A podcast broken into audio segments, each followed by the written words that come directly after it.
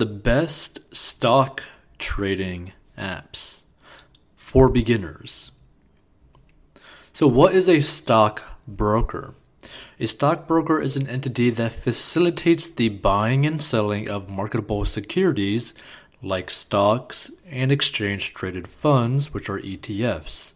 Through a stockbroker, you can open a brokerage account, which is a specialized financial account that is designed to hold investments as well as cash. When you want to buy stock in a company, you can't simply call up the company and buy shares, nor can you just walk into your local bank and invest. You'll need a specialized type of account, and that's where the best online stockbroker for beginners come in. So, what are the different types of stockbrokers? There are two main types of stockbrokers discount and full service.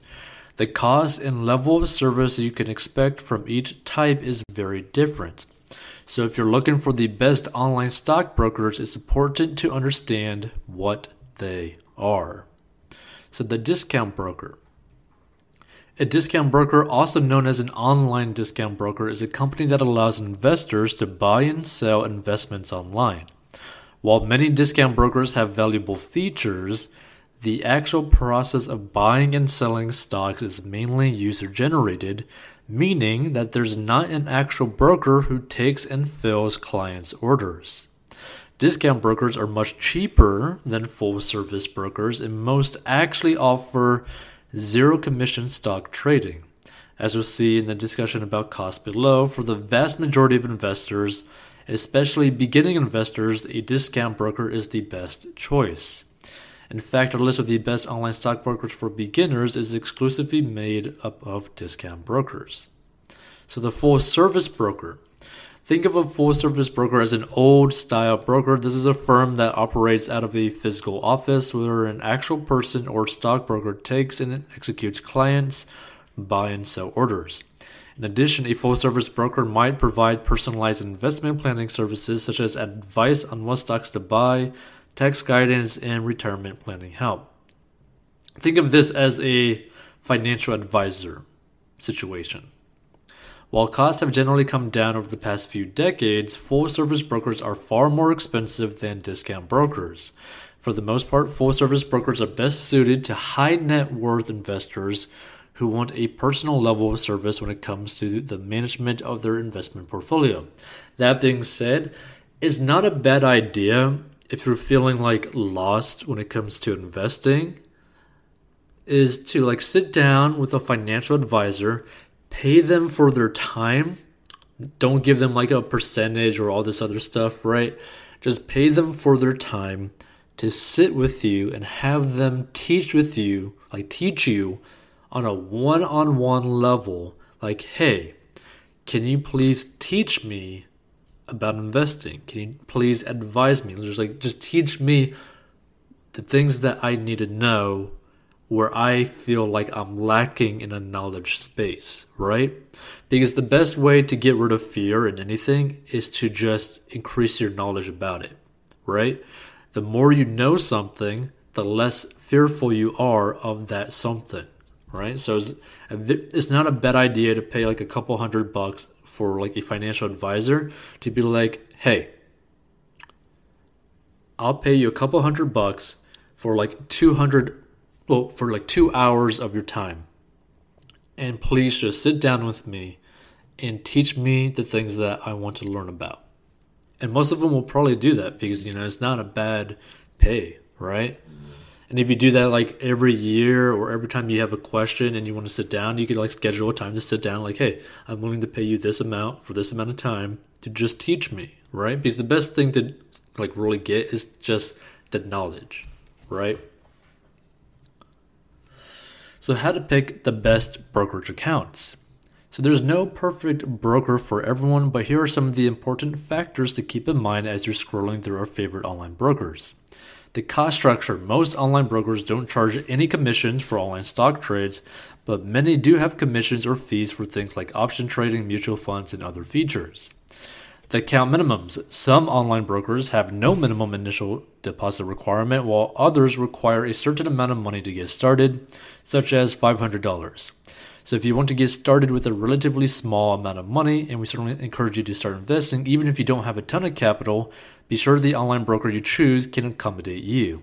Now, if you pay attention to, to the very end of this episode, we listed certain stock trading apps that cost nothing to get started that you could literally just go on there with any account minimum and just get involved in there right so the best best accounts for you as a beginner and mutual funds investing in individual stocks isn't right for everyone so if you plan to invest some or all of your account in mutual funds be sure that your broker offers a large selection and preferably a large number of no fee choices now the features if all you want to do is occasionally buy and sell stocks a no froze investing app or platform could be all you need. On the other hand, there are online brokers that offer vast educational resources, access to third party stock research, live streamed news, and more. And so, if you plan on being a more active investor, some online brokers have more complex trading apps. It's because they make it simple, they make it easy, and they also make it fun. Like they make it interesting, right? So they designed their app in a way where people actually like going to the app. So for a starter or like, you know, someone who's just starting to get investing and starting to get, you know, that interest in stock trading or stock market investing, Robinhood is a great app to have, right? But of course you got to be careful because yeah, their UI is so good, it in fact sometimes makes people, you know, trade kind of risky. So just if you invest in a very conservative, safe way, Robinhood is a perfect app for you. Now there's also Acorns for the automated investing that is very hands off. This is basically ideal for a very lazy investor who doesn't even want to bother with anything when it comes to investing and just want to be like, okay, I want a higher risk investment strategy or a very conservative investment strategy, right? It's like a very simple way to do it, right? And if you're someone who ends up spending a bunch of money every day for like various reasons, this is a great thing because it could set up in a way where they round up your everyday purchases to the very next dollar. So if you spend you know, two dollars here, one dollar here, five dollars here every single day, it adds up because that two dollars goes to three dollars, the five dollars goes to six dollars, the one dollar goes to two dollars, right? And it just automatically invests that extra money into your investments. And again, there's a link in the description below as well. Now, if you want to get involved into cryptocurrency, then Coinbase is a very good option. And there's a link in the description for that as well. And the reason why Coinbase is a very good option is because it's basically the largest cryptocurrency platform. It's the like most mainstream cryptocurrency platform. So basically, if you just want to get your foot into the door of cryptocurrency and one of the safest safest ways possible, then pretty much cryptocurrency, well, the Coinbase is a great option, right? Because it's very simple for you to basically put money into it, invest into cryptocurrency, and see what happens right? But that's only if, you know, you're interested in that. Now, the cool thing about all this, same thing with Robinhood, Acorns, and even Coinbase, you can set automated investing, what makes things very hands off, right? So you can technically use all these apps and invest your money and pretty much never look at your accounts and still continuously invest money, right? Like it's something that you could technically just keep doing, put your money into like pretty good investments that have a track record of you know growing for the past 5 10 15 years 20 years. And you can pretty much live a pretty good life in the future by simply doing that right? Like all these options all these apps for starters are like a very easy way to get involved into investing and potentially a very lazy way to get involved into investing and potentially retire in a pretty healthy uh, position Feel free to become a member, support this in the description of this episode. Check out 40inbox.com to master money, personal finance lessons, personal finance courses. Contact us with your personal finance question or story. And for the whole membership sort of situation, we're going to have personal finance stories, like a whole bunch of them, and they're like keep adding keep adding more personal finance stories in there to basically kind of like grow that into something like more of like a TV show of personal finance. Complex and feature packed stock trading platforms. But it's important to stress that there is no one best investment platform for beginners. It depends on your needs and preferences and what you actually plan on doing. So, where can you buy stocks? While traditional discount and full service brokers are where most investors go to buy stocks, they're not the only option. Investors are now flush with options of where to buy stocks with mobile money related apps, now offering a suite of investment services in addition to budgeting and payment tools. So, apps such as Acorns and Square's Cash App are great options for buying stocks and managing an array of money needs. Many brokers have also introduced robo advisor offerings. Now, these are different than a traditional brokerage accounts in that investors mostly set their portfolio selection on cruise control and let automated algorithms do the stock buying for them instead of individually picking stocks or working with a financial advisor. The result is a low cost solution that's a great fit for hands off investors. And a good example of this is actually Acorns, which you could go down below in the description of this episode, because Acorns is such a hands off way to get involved into investing. Now, there's also typically trading commissions and account minimums. Now, trading commissions and account minimums are largely a thing of the past, especially when it comes to our best brokerage accounts for beginners. So, virtually every major online broker has done away with commissions on online stock trades, and most will let you open an account with just a few dollars if you want. However, some still have minimum balance requirements, and others may require a minimum amount of money to utilize certain features, such as margin investing. And while most have no commissions for online stock trades, most brokers do have commissions for trading options and mutual funds, among other things. Like some say that you have to pay a little bit more if you want to trade, like penny stocks, for example. That means it's worth taking a look at a particular broker's fee schedule before deciding whether to open an account. Now, why commission fees matter?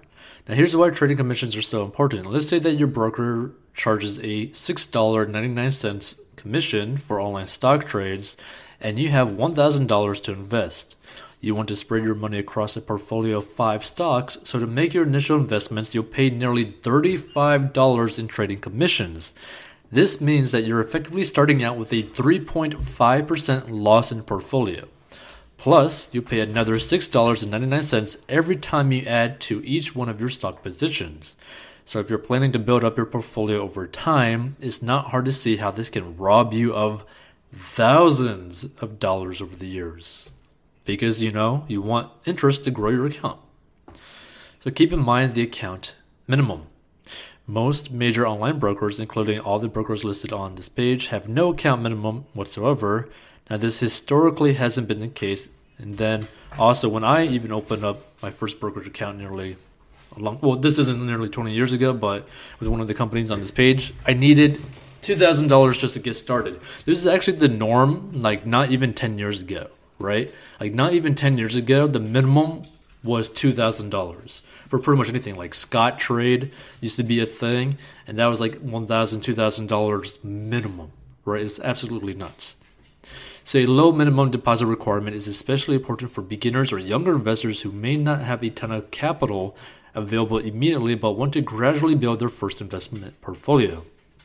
As mentioned, all of the favorite online brokers for beginners have no minimum balance requirements to open or maintain a brokerage account, but this isn't necessarily true for all online brokers. So, if you're considering one that isn't on this list, this is an important piece of information to find.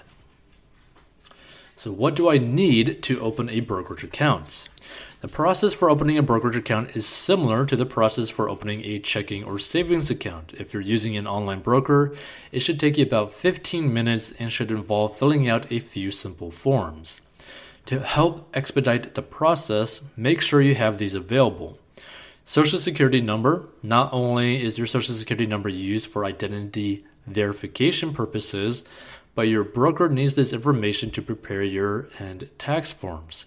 If your account earns interest, receives dividend payments, or you sell investments resulting in a profit or loss, there may be tax implications, but typically this all depends on how much you're actually making from it.